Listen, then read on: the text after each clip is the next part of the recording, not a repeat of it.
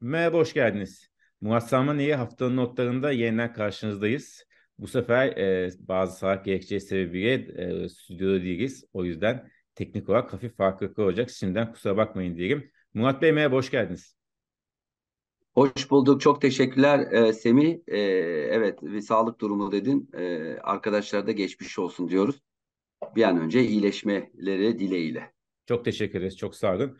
Murat Bey yine bu hafta hangi notta tuttunuz? Yani nereye takip etmemiz lazım? Piyasa nasıl hareket edecek? Hepsini konuşacağız. Ama öncesinde ikimiz de Galatasaray olduğu için kısa bir derbi sohbeti yapmamıza izin verir seyirciler. Ee, ne diyorsunuz? Güzel bir galibiyet oldu. Evet ya e, ya seyircilerimiz de kırma, kızmasın yani bazen böyle ya burası ekonomi e, sohbetleri işte eko, mesele ekonomi ama tabii yani ülkenin gündeminde çok yer aldı ve e, tabii ki e, ülkenin herhalde en iyi en önemli e, derbisi. E, tabii mutlu uyandık. E, net bir galibiyet, e, net bir futbolla. Çünkü ben hatırlamıyorum yani bu kadar net bir futbolla bu kadar net bir galibiyet aldığımızı. E, onun için tabii biz tarafız ama ben e, yani e, ne kadar taraf olsam da e, aynı ekonomide veya siyasette olduğum gibi gerçekten tarafsız olmaya çalışıyorum. Yani gördüğümü söylemeye çalışıyorum. E, e, işte e, takım tutar gibi parti tutan e, kesinlikle hayatımda olmadım, olmayacağım da. Ama burada tabii biraz tarafım e, ama maksimum tarafsızlığımı koyarsam evet gerçekten önemli bir galibiyet oldu. Son dört e, yılda da üç e, galibiyet oldu. Mutlu uyandık ama şunu da söyleyeyim. Yani hani bir şampiyonlukta gelmedi. Sadece yani bir maç kazanıldı. Önemli bir psikolojik tabii ki bir üstünlük belki de sağlandı kısa vadede ama dediğim gibi daha lig çok uzun. E, oynamaya devam edeceğiz.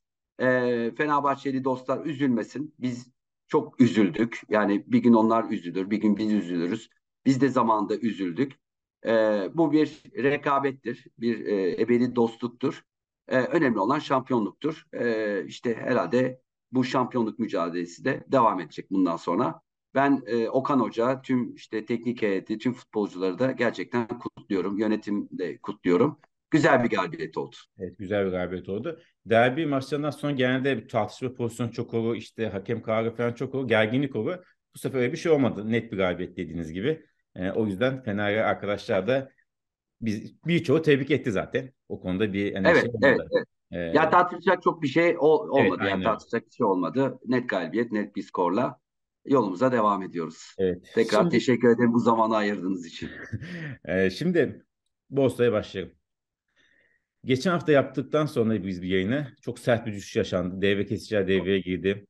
Sonra toparlanmaya başladı. Birçoğunu telafi etti kayıplarının ama hala da geçen haftaya göre biraz daha ekside. Borsa hareketlik devam ediyor Murat Bey. Siz zaten sürekli bu konuda uyarıyorsunuz. Böyle devam edecek işte seçime doğru düşüş eğimine girebilir diye. E, bir haftalık arada ne değişti borsada sizce? Yani hangi noktadayız şu aşamada?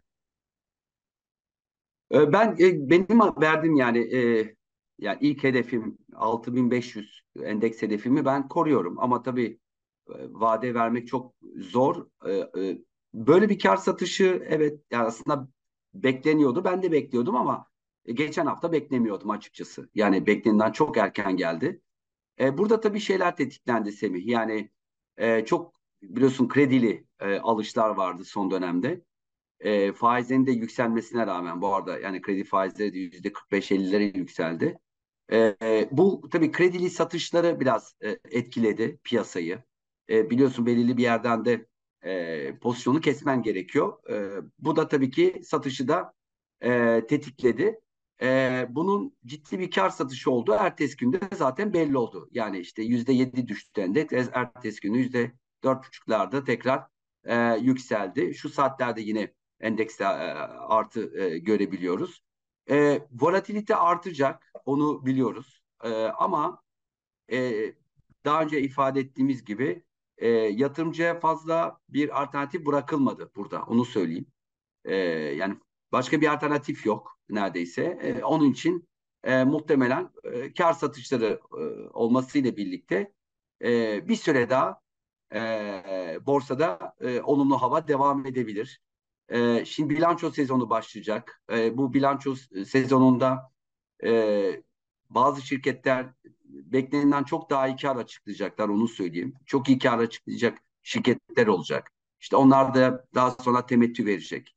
E, işte bugün yüzde dokuz olan politika faizi var. İşte mevduatlar yüzde yirmi beş ortalama. Ama işte temettü verecek olan işte yüzde on beş gibi şirketler de var. E, on, yüzde on beş arası. E, bunlar e, bir e, potansiyel e, olabilir. Ve dediğim gibi e, yabancı yatırımcı yok. Çok az kaldı. E, yerlilerle ve kurumsal müşterilerle e, bir süre daha burası e, olumluya e, devam ede olumlu devam edebilir. Borsa e, başını kapatmadan şunu soracağım. Şimdi geçen hafta biliyorsunuz e, seçimin erken alınacağı hemen hemen yani netleşmedi ama iktidar tarafında seçimi erken, erken almak istediği artık açık bir şekilde söylendi hem Cumhurbaşkanı Erdoğan hem de Devlet Bahçeli tarafında. Şimdi Nisan diyen var, Mayıs diyen var, belki daha da erken diyen bir var. Borsa düşüşü buna bağıranlar doğdu. E, bu seçim erken seçim tartışma başlamasına. Olası bir seçim takvimi tahminimizden daha önce olursa seçim erken seçim olursa borsada bir satış görme ihtimalimiz var mı? Ya Semih ya 30 yıllardır naçizane bu işlerin içindeyim. E, böyle her yükselişte e, bir neden bulunur. Her düşüşte de bir neden bulunur. Hep nedenler yani sen ister ki e, e, nedenler ortaya koy. E, ya bu düşüşte işte evet erken seçim, işte e, Sayın İmamoğlu'nun e, yerine şey, kayyum atanması gibi haberler e, dolaştı. Ki biliyorsun e, e, hapis cezası çıktı, karar çıktığı gün hatırlarsın. Borsada çok sert bir düşüş yaptı o gün. Ondan sonra tekrar toparladı. Yani bahaneler hep bulunur. E, burada tabii e, iyi yükselen bir borsa var. Ara ara da kar satışları yap. Bu biraz tabii çok agresif oldu. Yani beklentilerin çok e, üstünde oldu. İki kere e, devre kesti. E, bunlar tabii ki ne kadar belirsizlik varsa tabii o kadar borsa için olumsuzdur. E, şu andaki belirsizlik seçimin ne zaman olacağı ama e, herhalde çok hani bir ay bir ay içinde herhalde bu netleşecek diye düşünüyorum. Yani Nisan'da ya da Mayıs'ta olacak artık net olarak söylenmeye başladı. Çeşitli tarihler dolaşıyor. E, onlardan birinde seçim olacak. E, borsa belki de bunu ilk başta e, pozitif fiyatlayabilir ama de, daha önce de söylediğim gibi e, seçim gecesi neler olacak, seçim sonrası neler olacak burada bir belirsizlik var. Eğer iyi yükselmiş bir borsa varsa burada e, bekle gör moduna da e, geçebilir. Bir de şunu da söyleyeyim yatırımcılara. Yani bir borsa her zaman yani yüksel yükselip ya da düşmeyebilir. Yani bir süre biraz yatayda gidebilir. Yani biraz öyle olabileceğini de düşünüyorum. Yani biraz daha dinlenmeye geçeceğini e, ama bilanço sezonunda tekrar bir hareket geleceğini düşünüyorum. Evet, borsa çok sert hareketlere alıştık. o yüzden e, sakin gitmesi pek konuşulmuyor. Sakin gitme ihtimali daha doğrusu. Peki buradan döviz piyasasına geçelim. E, Euro'da ve dolarda tatlı tatlı küçük küçük artışlar var. 18, biz bu yayın yaparken 18.78 dolar, e, Euro'da 20 üzerinde seyrediyor. E, bir de şu var, döviz mevduatta son iki ayda 21 milyar dolar eridi, azaldı. Bu iki şeyi birbirine bağladığında KKM'deki azalışı da biliyoruz. KKM'den, KKM'den ciddi para çıkışı var. Dövizde küçük yükseliş var. Döviz piyasasını genel olarak bize bir değerlendirir misiniz? Evet, e, ben de notlarıma baktım. Evet, dövizden e, çıkış var. KKM'den e, son iki ayda 47 milyar TL gibi bir çıkış olmuş. E, yani bu normal tabii ki. Çünkü KKM'deki getiri e, gerçekten çok düştü. Yani 12'lerde kaldı. E, döviz de e, hareketsiz. E, işte öbür tarafta da yani e, çok daha yüksek bir e, mevduat var ama yine enflasyon e, altında. Onun için zaten e, borsanın da hala cazip olduğu e, konuşuluyor. E, dövizden e, azalış evet e, tabii ki döviz sabit kalmanın bir şeyi var ama okudum bazı yazılar var. İşte bunun bir kısmı yastık altı gitti söyleniyor. Ondan sonra işte bir kısmı borsaya gitti. İşte yatırım fonları e, gitti e, hesaplanıyor. E, KKM'deki düşüş e, devam edebilir eğer bir şey yapılamazsa ama döviz kuruna gelirsek e, Semih ben orada gelecek e, e, haftalarda e, TL'de bir değer kaybı yani do, dolarda biraz bir yükselme bekliyorum. Yani yavaş yavaş bir kur şoku gibi algılamasın kimse ama e, ben seçime kadar hani bu seviyelerde gireceğimizi düşünmüyorum. Yani daha yukarılarda bir seviyelere gelecek. Hani 19, 10, 19 buçuk, 20 gibi seviyeleri görme ihtimalimiz var e, gelecek e, birkaç ay içerisinde. Ama bunu kur şoku olarak algılamasın kimse. Evet, çok teşekkürler. Peki buradan dışarıya çıkalım.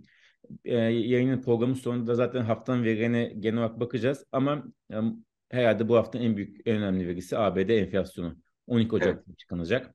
Ee, ABD borsaları da ciddi düşüş devam ediyor. Ee, bazen biraz toparlarsa da esasında bizim tam tersimiz. biraz toparlanıyor sonra hemen hepsinin daha fazlasını geri veriyor. Ee, bizim tersimiz olarak. Ee, ABD enflasyona çıkacak. Ondan tabii ki faiz politikası, faiz, Fed'in faiz kararı için yol gösterecek. Ne diyorsunuz hem ABD enflasyonu için hem de ABD borsaları için? Ya şimdi bu tabii Cuma günü tarım dışı açıklandı ki beklentinin üstünde geldi 223 binle. Ee, burada enteresan başka bir veri var. İşsizlik 3.6'dan 3.5'e düştü. Yani aslında güçlü veriler geldi.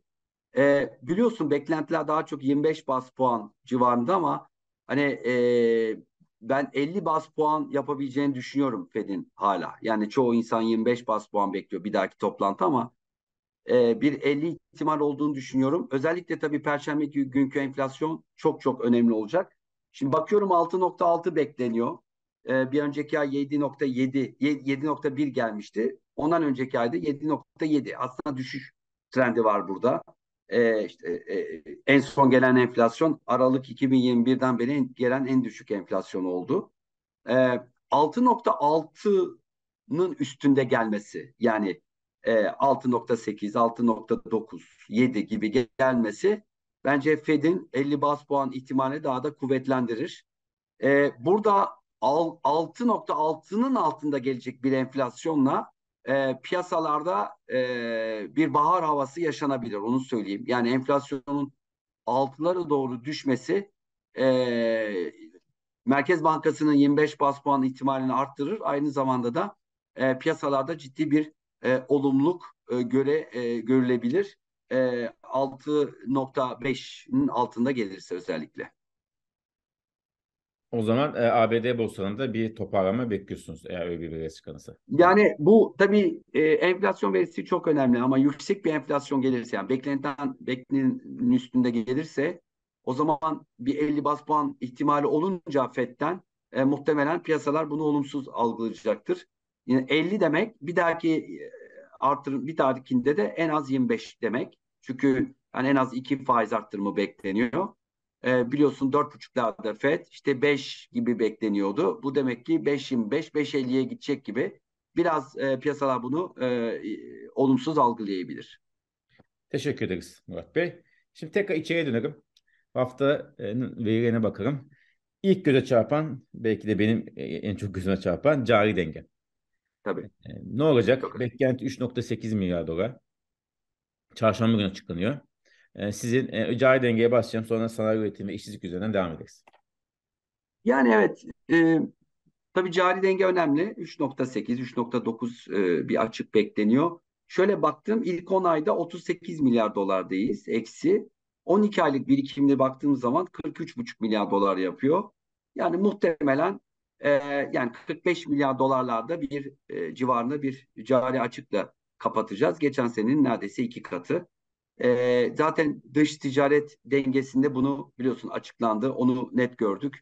İşte e, ihracat 254 milyar dolar evet e, arttı. E, bununla övünebiliriz ama hani e, bunu 364 milyar dolar rekor bir ithalat artışıyla yaptık. Yani ihracat işte son gelen verilerle yüzde üç yükselirken ihracat rakamlarımız ithalat rakamları yüzde on dört yükseldi. E, böyle de e, tarihi rekor eksi 110 milyar dolar bir dış ticaret e, açığı e, verdik. Tabi burada e, şunu da belirtmek lazım. Evet kur şoku, yaşadığımız kur şoku burada önemli. Bir de tabii ki e, petrol fiyatlarının, doğalgaz özellikle Rusya-Ukrayna sonrası burada büyük bir etkisi e, oldu. E, cari açık eksi 45 milyar dolar bence yıl sonunda hedeflenecek e, rakam olacak. Bu açıklanacak bu arada Kasım rakamları olacak. Evet Kasım rakamları olacak. Ee, peki son dönemde e, yılbaşından sonra özellikle birkaç haftada daha doğrusu rezervlerde yeniden bir azalış olduğu söyleniyor. E, görülüyor daha doğrusu. E, bunu siz bağlıyorsunuz? Bazıları Rusya'ya olan işte bu doğalgaz anlaşmasının artık bittiğini söylüyorlar. Bazı para çıkışı olduğunu söylüyor. Bu en son işte bankalardan yurt dışına para transferini etmek isteyen insanlara getiren ne diyeyim zorlama veya kısıtlama veya kısıtlama değil de e, ekstra bilgi e, talebi de buna yoruldu. Siz e, bu rezerverdeki erişin e, devam edeceğini mi düşünüyorsunuz yoksa e, başka bir şekilde yine en azından bir nokta sabitlenecek miydi? Yani şöyle özetleyeyim. Yani çok basit. Şimdi e, iktidar şu anda bence ana amaç ekonomiyi yönetmek değil bence. Yani burada tek amaç var seçimi kazanmak. Ana amaç bu. E, onun için e, e, tek hedef bu olduğu için e, ne varsa kullanılacak. Yani e, seçimden sonraki gün şu anda düşünülmüyor baktığın zaman. Yani bütün yapılanlara bak. İşte EYT olsun işte bu diğer yapılanlara bakarsan. Buradaki amaç sadece seçim kazanmak olduğu için işte rezervler de burada e, kullanılabilir biliyorsun. Yani işte biliyorsun bir erteleme var. E, BOTAŞ'ın e, bir erteleme beklentisi var ödemelerinde. E, burada işte rezerv e, eksi işte 50'lere geldiyse bu daha da eksiye gelebilir e, demektir. Onun için ben e, hiçbir şeyden kaçınılmayacak diye düşünüyorum ve e, tek hedefin seçim kazanmak olduğu için e, daha da eksi rezervler görme ihtimaliniz var gelecek dönemde. Çok sağ olun. Son sanayi üretiminden bahsedelim. Ee, sanayi üretimi e, açıklanacak bu hafta bir diğer veride. Ee, burada siz işte Türkiye ekonomisinin yavaşladığı hatta kredi tarafı da var biliyorsunuz. Ee, konut kampanyası da geldi. Ee, kredide istenen seviye ulaşılmadı. Kredi yani Türkiye esasında seçime kadar hani ekonomi dediğiniz gibi ekonomi çok yavaşlamasın ama döviz de patlamasın, enflasyon patlamasın Tabii. arasında gitge olduğu için siz Türkiye'nin e, bu ekonomik büyüme açısından seçime kadar olan süreci nasıl e, yaşayacağını düşünüyorsunuz? Sanayi üretim endeksi, e, üretim endeksi de bunun tabii en önemli göstergelerinden birisi. Evet tabii sanayi üretiminde evet son dönemde bir yavaşlama var onu net görüyoruz. Ee, ama e, yani biraz da özellikle Aralık'ta falan bir e, ufak bir yani bir toparlanma gözüküyor. Zaten biliyorsun kredilerde kredi artışlarında bunu görebiliyoruz. E, kredi grafiğine baktığın zaman e, kredilerde bir artış gözlemli, gözlemleniyor e, son dönemde. Bu da tabii seçim ekonomisine e, bağlayabiliriz. E, bu daha da artacak. İşte bir KGF bekleniyor biliyorsun. E, açıklandı. Yani 200 milyar TL'lik ama etkisi 250 milyar TL olacak. E, bunlar tabii ki senin çok güzel özetlediğin gibi yani işte ekonomi büyüsün. Yani insanlar e, mutlu ve e, refah içinde hissetsin. İşte satın alma güçleri çok azalmasın. İşte kur patlamasın ki yeni bir enflasyon yaratmasın. Böyle bir ortamda e, seçime e, girilecek ama ben bunu da tekrarlayayım burada. En büyük sorun bence enflasyon. Yani evet büyüme de önemli ama bence buradaki en büyük sorun e, enflasyon. Yani ekonomi biraz büyüse de ben fiyatların evet sabitlenen fiyatlar var. E, evet görüyoruz bunu ama e, enflasyonun hala çok büyük risk olduğunu, e, seçimdeki en büyük iktidar için en büyük handikap olduğunu düşünmeye devam ediyorum. Evet yeni yılın gelmesiyle birlikte zaten hemen hemen her şeye dediğiniz gibi birkaç sabitleme dışında her şeye zam geldi açıkçası. Ee, o konuda maalesef devam ediyor ilgim, trend. Çok teşekkür ederiz Murat Bey. Çok sağ olun. Bu haftayı da kapattık. Evet. Çok teşekkür ederim. Herkese e, iyi haftalar ve sağlıklı günler. Bu dönemde biraz duymaya başladık e, etrafta. işte Covid özellikle. Dikkat edelim. Önce hepinize e, sağlıklı günler diliyorum.